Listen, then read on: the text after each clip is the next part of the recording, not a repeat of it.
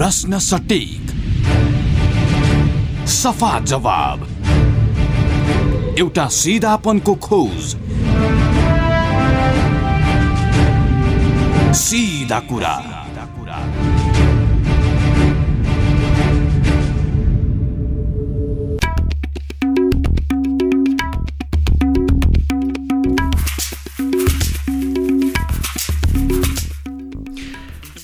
नमस्कार कार्यक्रम सिधा कुरामा यहाँहरूलाई स्वागत छ। म सुशील खतिवडा। शनिबार बाहेक हरेक दिन बिहान यसै समयमा आउने कार्यक्रम सिधा कुरामा हामी समसामयिक राजनीतिक आर्थिक लगायत विभिन्न विषयमा हरेक दिन फरक व्यक्तिसँग कुराकानी गर्ने गर्छौँ। कार्यक्रम सिधा कुरा तपाईँ काठमाडौँमा capital FM ninety two point four megahertz पूर्वाञ्चलमा radio Sarangi one O one point three megahertz र पश्चिमाञ्चलमा पनि radio Sarangi ninety three point eight megahertz सहित देशभरका अन्य एफएम स्टेसनहरूबाट पनि एकैसाथ सुन्न सक्नुहुन्छ। र तपाईँहरूले हामीलाई सिएफएम अनियर डट कम र रेडियो सारङ्गी डट कमबाट पनि विश्वको कुनै पनि स्थानमा रहेर सुन्न सक्नुहुन्छ। कार्यक्रम सिधा कुरामा आज हामी नेपाली कङ्ग्रेसको महाधिवेशन पछिको अवस्था संसदमा नेपाली कङ्ग्रेसको भूमिका र राष्ट्रिय चिकित्सा शिक्षा विधेयकलाई लिएर राखेको फरक मतका विषयमा केन्द्रित रहेर कुराकानी गर्नेछौँ। प्रमुख प्रतिपक्षी दल नेपाली कङ्ग्रेसले सङ्घीय संसदमा आफ्नो भूमिकालाई प्रभावकारी बनाउन र सरकारका गतिविधिलाई निगरानी गर्न छाया सरकारको अवधारणा ल्याएको थियो।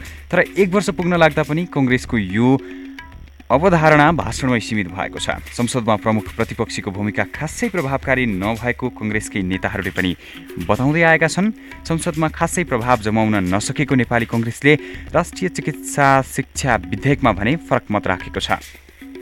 यी र यस्तै विषयमा कुराकानी गर्न आज हामीसँग हुनुहुन्छ नेपाली कङ्ग्रेसकी नेत्री तथा प्रतिनिधि सभाकी सदस्य हिरा गुरुङ हिराजी यहाँलाई कार्यक्रम सिधा कुरामा स्वागत छ धन्यवाद संसदमा अहिले प्रमुख प्रतिपक्षको भूमिका के कमजोर भएको हो यसै विषयबाट सुरु गरौँ आजको कार्यक्रम संसदमा प्रतिपक्षको भूमिका कमजोर भएको भन्न सकिँदैन जति पनि सत्तापक्षमा बस्ने सत्ताधारीहरूले चाहिँ संसदमा जुन खेलिरहेको भूमिकाहरू छ उहाँहरूले चाहिँ काङ्ग्रेसलाई दबावमा राख्न खोजिरहेका छन् त्यसको प्रतिकार गर्दै सत्तामा पनि संसदमा पनि सत्तापक्षसँग जुडो दस्ने नेपाली काङ्ग्रेस कहिले पनि कमजोरी भएर पछि गएको छैन उनीहरूले दुई तिहाईको सरकार छौँ भने भनेर अन्तका साथ एउटा खमण्ड गरेर चाहिँ नेपाली काङ्ग्रेसले जुन ल्याएको एजेन्डाहरू सोधेको प्रश्नहरूको जवाफ नदिने। अनि उहाँहरूले चाहिँ सत्ता पक्षहरूले संसदमा पनि खेल्ने भूमिका समय माग्दाखेरि पनि समय छैन समय मिल्दैन भनेर नदिने।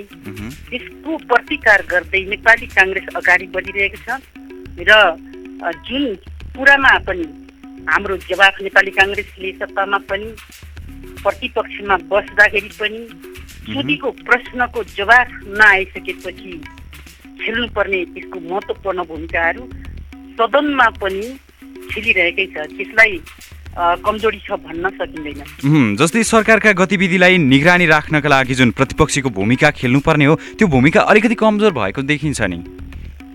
होइन त्यो भूमिका कमजोर भएको हो या होइन भन्ने कुरा यसमा स्पष्ट खुलाउनको लागि चाहिँ जस्तै अब सत्तामा बसेकाहरूले चाहिँ यो सरकारको गतिविधिहरू निहाल्न यो सरकारले गरेको कामहरू लाई निहाल्दै त्यसको साथमा उनीहरूले गरेको कामको प्रतिकार गर्न र रोक्नका लागि जहाँ अगाडि बढ्नु पर्छ त्यो बढेन र नेपाली काङ्ग्रेस साह्रै कमजोरी हो। भन्न मिल्दैन हरेक तह तहमा हरेक ठाउँमा सदनमा हरेक कुरामा त्यसको प्रतिकार गर्दै बढिरहेछ। तर जबरजस्ती उनीहरूले चाहिँ हामी बहुमतमा छौँ हामीले जे गर्दाखेरि पनि हुन्छ जसो गर्दाखेरि पनि हुन्छ भनेर दुई तिहाई सरकारले निर्णय गर्ने पास गर्ने अनि अगाडि बढ्ने कुराहरू गरिरहेछन्। तर त्यसको ठाउँमा चाहिँ नेपाली काङ्ग्रेसले यो हुँदैन यो गर्नु हुँदैन भनेर त्यसको विरुद्धमा आफ्नो ठाउँदेखि लडि नै रहेको छ। त्यो अब दुई तिहाईले पास गर्ने कुरामा उनीहरूले दुई तिहाईले पास गरिरहेछन्। उनीहरूले सदनमा पनि काङ्ग्रेसलाई एकदम चाहिँ हेर्ने दृष्टि फाल्टै किसिमले उनीहरूले हेरिरहेछ। तर त्यसको विरुद्धमा बोल्ने कुरामा सदनमा उठाउने कुरामा काङ्ग्रेस कुनै ठाउँमा पनि छैन। जसरी अहिले सरकारले लिएको बाटो छ त्यो बाटो के सही छ या गलत छ तपाईँको बुझाइ के छ जुन अहिले सरकारले लिएको बाटोहरू छन् अ, उहाँ अब सरकारले लिएको बाटोहरूमा अब सही कुरा कसरी सही भन्न सकिन्छ र यत्रो। राज्यको यत्रो यत्रो चाहिँ यो यो देश संहितामा गइराखेको अवस्थामा उहाँहरू एक्लौटी तरिकाले चलिराख्नु भएको छ। देश एउटा यो देशको लागि एउटा फोस्रो नाराले दिएर अगाडि बढ्नु भएको छ। कामले अगाडि बढ्ने। पुरै कुरा र गफै गफका एउटा चाहिँ उखान टुक्का जोडेर चाहिँ अगाडि बढे भनेर हुन्छ र त्यो गफलाई अनुसारको काम हुनु पर्यो। र त्यही अनुसारले चाहिँ काम पनि हो सही तरिकाले गरेको भन्ने कुरा गर्न सकिन्छ भन्न सकिन्छ र जनताहरूले पनि निहालिरहेको छ। गफ एकतिर छ काम एकतिर छ। देशको ढुकुटी जितिसकेको छ देश खोक्रिसकेको छ। कामको सिलसिलामा भ्रष्टाचारै भ्रष्टाचार छ। महँगीले देश न कहाँ पुर्याइसकेका छन्? जनतालाई पिरै पिर छ पिरै पीडा छ। महँगी माथि डबल महँगी बनाएर चाहिँ जनतालाई पीडा दिएको छन्। चारैतिर भ्रष्टाचारै भ्रष्टाचार। अनि चारैतिर एउटा कामको सिलसिलामा हामीले यो गऱ्यौँ त्यो गऱ्यौँ भन्ने जनतालाई एउटा आश्वासन देखाउने। अर्कोतिर एउटा भ्रष्टाचारको एउटा चाहिँ सञ्जाल फैलाउने। भ्रष्टाचारीहरूलाई कारवाही नगर्ने अन्यायमा परेकालाई कारवाही नगर्ने उल्टै संरक्षण गरेर राख्ने। त्यस्तो पनि हुन्छ अनि यो सदनमा देखि सदनदेखि सडकसम्म कुरा गर्दाखेरि कञ्चनपुरकी एउटा नाबालक महिलाकै कुरा गर्दाखेरि उनको बलात्कार पछाडि हत्या भएको छ महिना बितिसक्न लाग्यो। खै त अहिलेसम्म उनले न्याय पाएकी छैनन्। उनीहरूलाई चाहिँ उनलाई न्याय दिनुको सट्टा यो सरकारले उल्टै त्यस्ता अपराधीहरूलाई संरक्षण गरेर राखिरहेछ। त्यस्ता त्यस्ता अन्यायमा पर्नेहरूलाई कारवाही गर्दैनन् महँगी नियन्त्रण गर्दैनन् भ्रष्टाचारीलाई कारवाही गर्न सक्दैनन्। अनि यो सरकारको बाटो राम्रो भन्न कसले सक्छ। जस्तै तपाईँले यो निर्मला पन्त हत्या प्रकरणको कुरा गर्दाखेरि तपाईँ त एउटा महिला नेत्री हो नि। यस विषयमा तपाईँले पनि आवाज उठाउनु पर्ने होइन? मैले निर्मला पन्तको बारेमा एकपटक मात्रै होइन। धेरै पटक सदनमा पनि तिन पटकसम्म मैले आवाज उठाएको छु। उहुँ। मैले कुराहरू राखेको छु। यतिको महिना बितिसक्दा पनि के कारणले गर्दाखेरि चाहिँ अहिलेसम्म हत्यारा पत्ता लाग्न सकेन? किन? सुरक्षा कमजोर देखिएको हो। अब यो छ छ महिना बितिसक्दाखेरि पनि निर्मला पन्तको हत्या र पत्तो नलगाउनु उनको सट्टा यो सरकारकै संरक्षणमा रहेको हुनाले यो यो अपराधीलाई किन पत्ता लगाउन नसक्ने? कस्तो कस्तो कुराहरू अप पत्ता लगाउँछन् भने एउटा निर्मला पन्तको एउटा नाबालिकाको चाहिँ त्यत्रो बलात्कारपछि हत्या भयो यत्रो छ महिना बितिसक्दाखेरि पत्ता लगाइँदैन? तर किन पत्ता लाग्न सक्दिन? यही सरकारले नै संरक्षण गरेको हुनाले पत्ता लागेन भनेर चाहिँ भनिरहेछ। कहिले अब पत्ता लगायौँ भन्छ। कहिले चाहिँ अब मानसिक सन्तुलन गुमाएकालाई कहिले नाबालक केटाहरूलाई त्रम यातना दिएर कबुल गराउँछ। कहिले ल ल ल हामीले पत्ता लगायौँ भन्छ। तर यो नाटक गरेर सबै अपराधीहरूलाई यो सरकारले संरक्षण गरेर राखेकै हुनाले जोगाएकै हुनाले पत्ता लगाउन नचाहेको पत्तो लाएर पत्तो लागिसकेको छ सार्वजनिक गर्दैन यसले संरक्षण दिएर राखिरहेछ त्यसो भए त प्रतिपक्षको भूमिकामा रहेर सरकारको आलोचना मात्रै गर्ने कि समर्थन पनि? भाषणमा अथवा गफमा चाहिँ सरकारको समर्थन पनि हो भन्ने तर सबै आलोचना मात्र गरिएको देखियो नि। अहिलेसम्म अहिलेको समयमा गरेका कामहरू सरकारले जुन सरकार गठन भएको दस महिना भइसक्यो यो अवधिमा गरेका कामहरू सबै आलोचित मात्रै छन्? अथवा केही कामहरू यस्ता पनि छन् जुन राम्रा कामहरू पनि छन्? भनिदिनुहोस् एक दुई तिन। आलोचना मात्रै होइन। र उनीहरूको विरोधै मात्रै गर्ने होइन। सत्तापक्षको विरोधै मात्रै गरेर प्रतिपक्षमा काङ्ग्रेस बसेको छैन। राम्रो कामलाई त राम्रै भनेको छ। अब राम्रो कामलाई सपोर्टै गरेको छ। भनिदिनुहोस् एक दुई तिन राम्रो काम भनिदिनुहोस्। के के गरेको छ? अब राम्रो काम अ, को लागि त अब के गरेको छ भन्न सकिन्छ र एक दुई दिन दुई दिन यो यो सरकारले यो यो यो यो काम गरौँ भनेर राम्रो काम औँल्याएर र नम्बर राखेर भन्न म चाहिँ सक्दिनँ। अहिलेसम्म मैले देखेको राम्रो कामै छैन। राम्रो काम गर्छु त भन्छ राम्रो कामको थालनी गऱ्यौँ त भन्छ तर खासै राम्रो काम अहिलेसम्म गरेको देखिँदैन। र जनताले पनि हेरिरहेछन् उसले गरेको राम्रो काम काहीँ पनि सफल हुन सकेको छैन। दस महिनाको कुनै ठाउँमा पनि उसले चाहिँ हाम्रो काम सफल भयो है र हामीले राम्रो काम गऱ्यौँ है। भन्ने जनताले नम्बर दिएर पोइन्ट औँला गनेर यो यो काम राम्रो भयो भन्ने कुनै किसिमको पनि राम्रो काम उनले गर्न सकेको छैन। यो दस महिनाको अवधिमा एउटा पनि जनअपेक्षा अनुसार काम भएको छैन अहिलेसम्म यो दस महिनाको अवधिमा दस महिनासम्म सत्तामा रहेर यो दुई तिहाईको सरकार दुई तिहाईको सरकार हो दुई तिहाईको सरकारले। यो जनताले चाहे जस्तो जनताले भने जस्तो जनताले खोजे जस्तो जनताले चाहे जस्तो कुनै पनि काम गर्न सकेको छैन। अहिले चारैतिरबाट उनीहरूको चाहिँ एउटा आलोचना आइरहेको छ जुन यो देश विशेष देश नेतामा गइसकेपछि नयाँ नेपाल बन्ला अब नयाँ देश हामीले के आफ्नो बनाउँला पाउँला हेरौँला सुख सुविधा भोगौँला भन्ने जुन जनतामा चाहना थियो। तर त्यो चाहना अहिले जनताको पनि निराश भएर गएको छ र यो यो चाहिँ एउटा गफै गफ। एउटा उखानै उखान एउटा उखान टुक्कामा जोडेर यो आ, कुदिरहेको सरकार हो। यो हो काम यति हामी उनीहरू पनि भनौँ न हामीले यो यो यो काम गऱ्यौँ भनेर उनीहरूले पनि भन्न सक्ने अवस्था छैन अहिले। अब यो जुनसुकै ठाउँमा अहिले गरिरहेको काममा भ्रष्टाचारै भ्रष्टाचार छ अहिलेसम्म ती भ्रष्टाचारीहरू कहाँ कहाँ छन्? को को हुन्? खासै भ्रष्टाचारीहरूलाई चाहिँ उनीहरूले कारवाही गर्न सकेका छैनन्।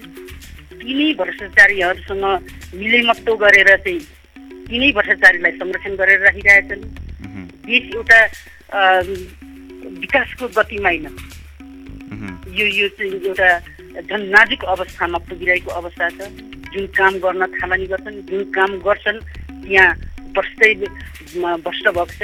भ्रष्टाचारी नै भ्रष्टाचारीले चाहिँ खाइरहेको अवस्था छ। अनि कहाँ के भइरहेको छ र अनि कहाँ के कुन काम राम्रो गरिरहेछन् र अहिलेसम्म।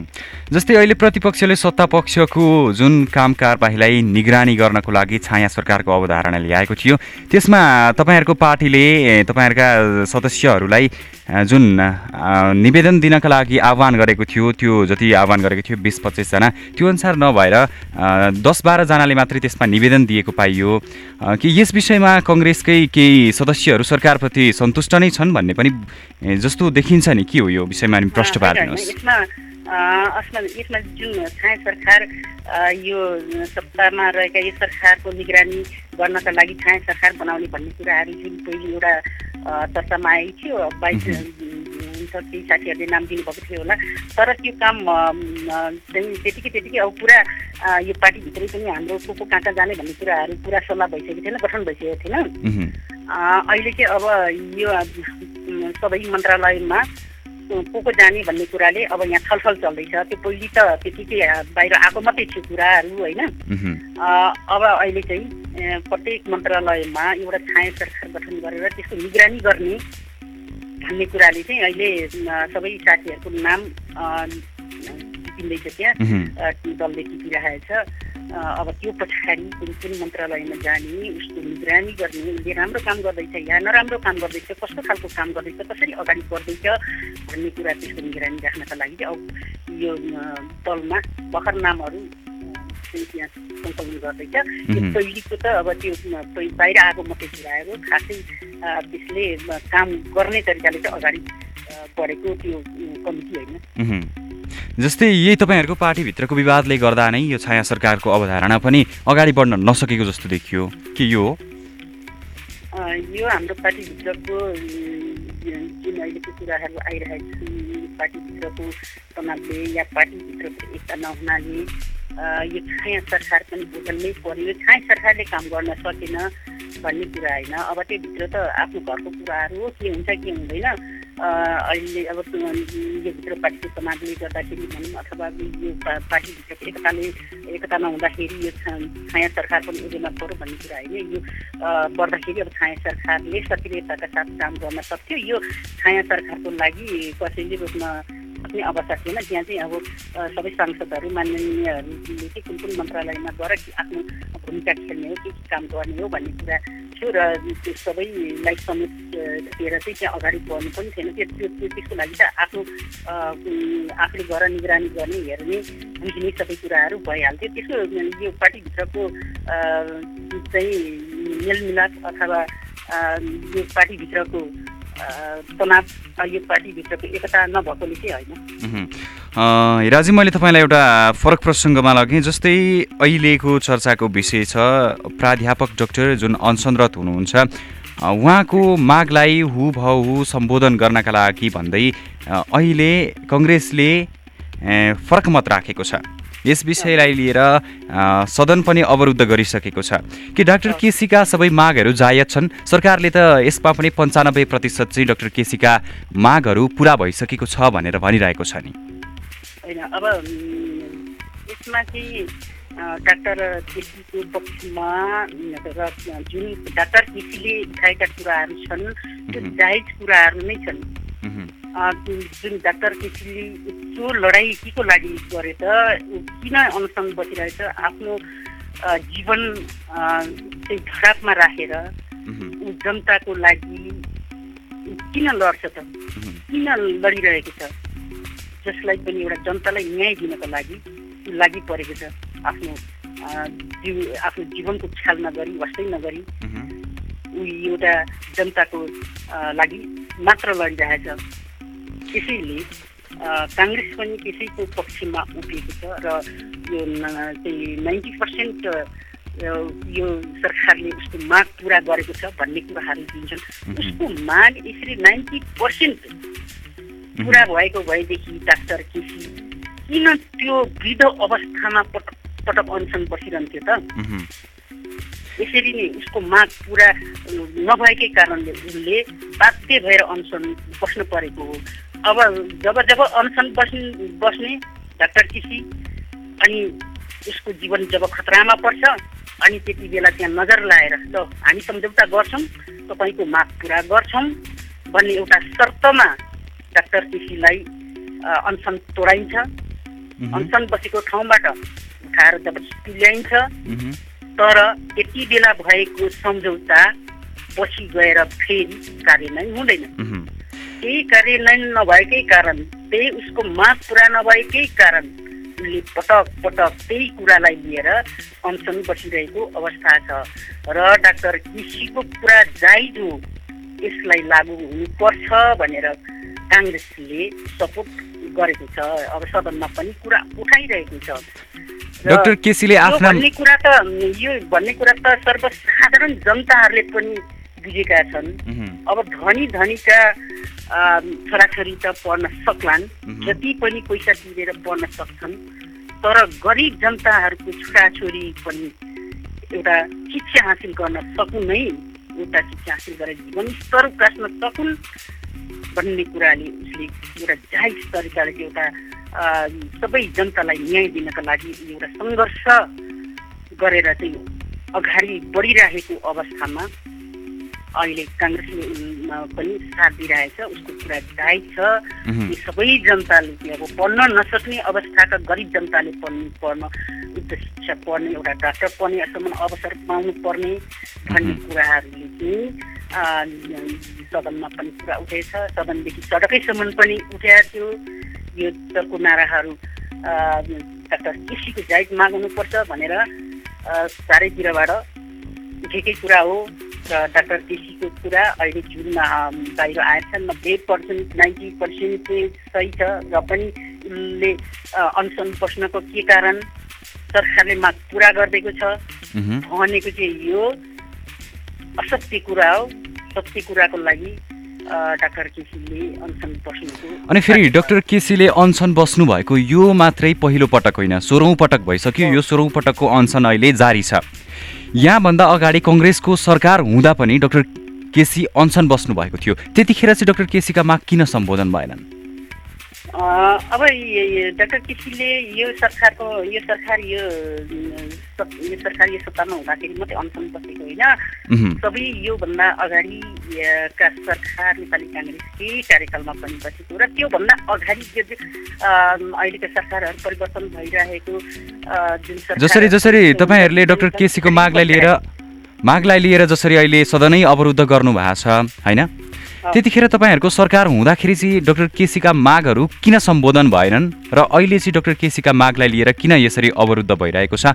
जस्तै संसद अवरुद्ध गर्दाखेरि त अन्य विधेयकहरू पनि पास गर्नुपर्ने हुन्छ। यही एउटै विधेयकलाई चाहिँ अडान राखेर चाहिँ यसरी अवरुद्ध गर्दाखेरि त अलिक जायज भएन नि त। होइन। यसको लागि त राम्रो कुराहरूलाई त काङ्ग्रेसले प्रतिपक्षमा बसेर पनि काङ्ग्रेसको भूमिकामा राम्रो कुराहरूलाई त विधेयक आउँदै गर्दाखेरि विधेयकलाई सरकारलाई साथै दिएको छ नि। राम्रो कुराहरूको लागि त पासै भएको छ।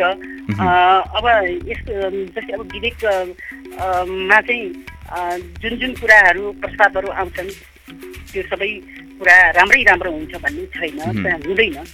अब जस्तै अब प्रस्ताव आउँदाखेरि यसलाई किन काङ्ग्रेसले अवरुद्ध गर्यो? विधेयकहरू पास गर्नुपर्ने हुन्छ भन्दाखेरि राम्रो कुराहरूलाई चाहिँ काङ्ग्रेसले पनि सरकारले साथ दिएको छ पास. गरेको छ। तर अलिकति अ, विधेयकहरूमाथि पनि छलफल गर्दै गर्दाखेरि जो चाहिँ उनीहरूले मिचेर जो हामी दुईट्याइ छौँ हामी पाले पास गरिहाल्छौँ नि अब यो हामी पास गर्न दिँदैन यो हुँदैन भन्ने कुरामा छलफलमा आउने हो। अब त्यो छलफलमा आउँदै गर्दाखेरि अब डाक्टर केसीकै कुरा आउँदाखेरि योभन्दा अघिल्लो सरकार पनि काङ्ग्रेसको सरकार थियो त त्यति बेला किन चाहिँ डाक्टर केसीले अनसन बस्न परेको थियो भन्ने कुरामा अब योभन्दा अगाडि बसेको नेपाली काङ्ग्रेसको सरकार हुँदाखेरि डाक्टर केसीले अनसन बसे र जुन उहाँको मागहरू थियो त्यो काङ्ग्रेसले उहाँको माग पुरा गरेको थियो।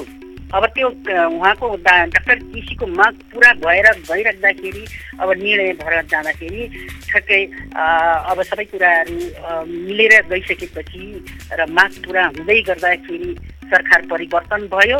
अर्को सरकार अहिलेको सरकार बिपिआईको सरकार आइयो। बिपिआईको सरकारले त्यसलाई कार्यान्वयन हुन दिएन रोकियो रोकिदियो। र अहिले फेरि पटक पटक जुन सरकारको पालामा पनि डाक्टर केसी अनसन बसिराख्नु भएको छ। त्यति बेला काङ्ग्रेसले नगरेको होइन। काङ्ग्रेसले गरेको हो सबै कुराहरू। अब डाक्टर केसीको माग पुरा गरिदिएको। तर त्यति बेला अब हरेक कुराहरू अगाडि बढ्दै जाँदाखेरि डाक्टर केसीका कुराहरू पुरा हुँदै जाँदाखेरि अहिलेको सरकारले रोकिदियो। हिराजी अब हामी कार्यक्रमको लगभग लगभग अन्त्यतिर आइसकेका छौँ। जस्तै अब एउटा मैले अन्तिममा एउटा प्रश्न गरेँ महिला सहभागिताको निर्णायक तहसम्मको सशक्तिकरण क्षमता अभिवृद्धि पहुँच विस्तार र राजनीतिकसँगै मुलुकको आर्थिक सामाजिक रूपान्तरणका निमित्त एउटा प्रभावशाली नेत्री भएको नाताले तपाईँ व्यक्तिगत र पार्टीगत रूपमा के गर्नुहुन्छ? छोटकरीमा बताइदिनुहोस्। अब म यी महिलाहरूको कुरामा अब हरेक कुराहरूबाट जसै तपाईँले भनिसक्नुभयो सबै ठाउँबाट समेटेर आउँदै गर्दा र समेट्नुपर्छ भन्दैमा अगाडि बढ्ने कुराहरूमा म चाहिँ सबै महिला दिदीबहिनीहरूलाई महिलाहरूमा पनि एउटा हिम्मत हुन्छ एउटा जो चाहिँ आँट हुन्छ। अब महिलाहरू एउटा घरको नारी मात्रै भएर एउटा छोरी मात्रै नारी बुहारी मात्रै भएर बस्ने होइन जति पनि अहिले हामी महिलाहरू चाहिँ धेरै सक्रिय छौँ महिलाहरू एकता छौँ महिलाहरूको पनि हरेक ठाउँमा सहभागी हुनुपर्छ। महिलाहरूको एकता हुनुपर्छ महिलाहरूको पनि हरेक ठाउँमा कोटा हुनुपर्छ भनेर हामी जति पनि यति पर्सेन्ट यति पर्सेन्ट भनेर हाम्रो अधिकार मागिरहेका छौँ र माग्छौँ पनि लड्छौँ पनि। आफ्नो अधिकारभित्र।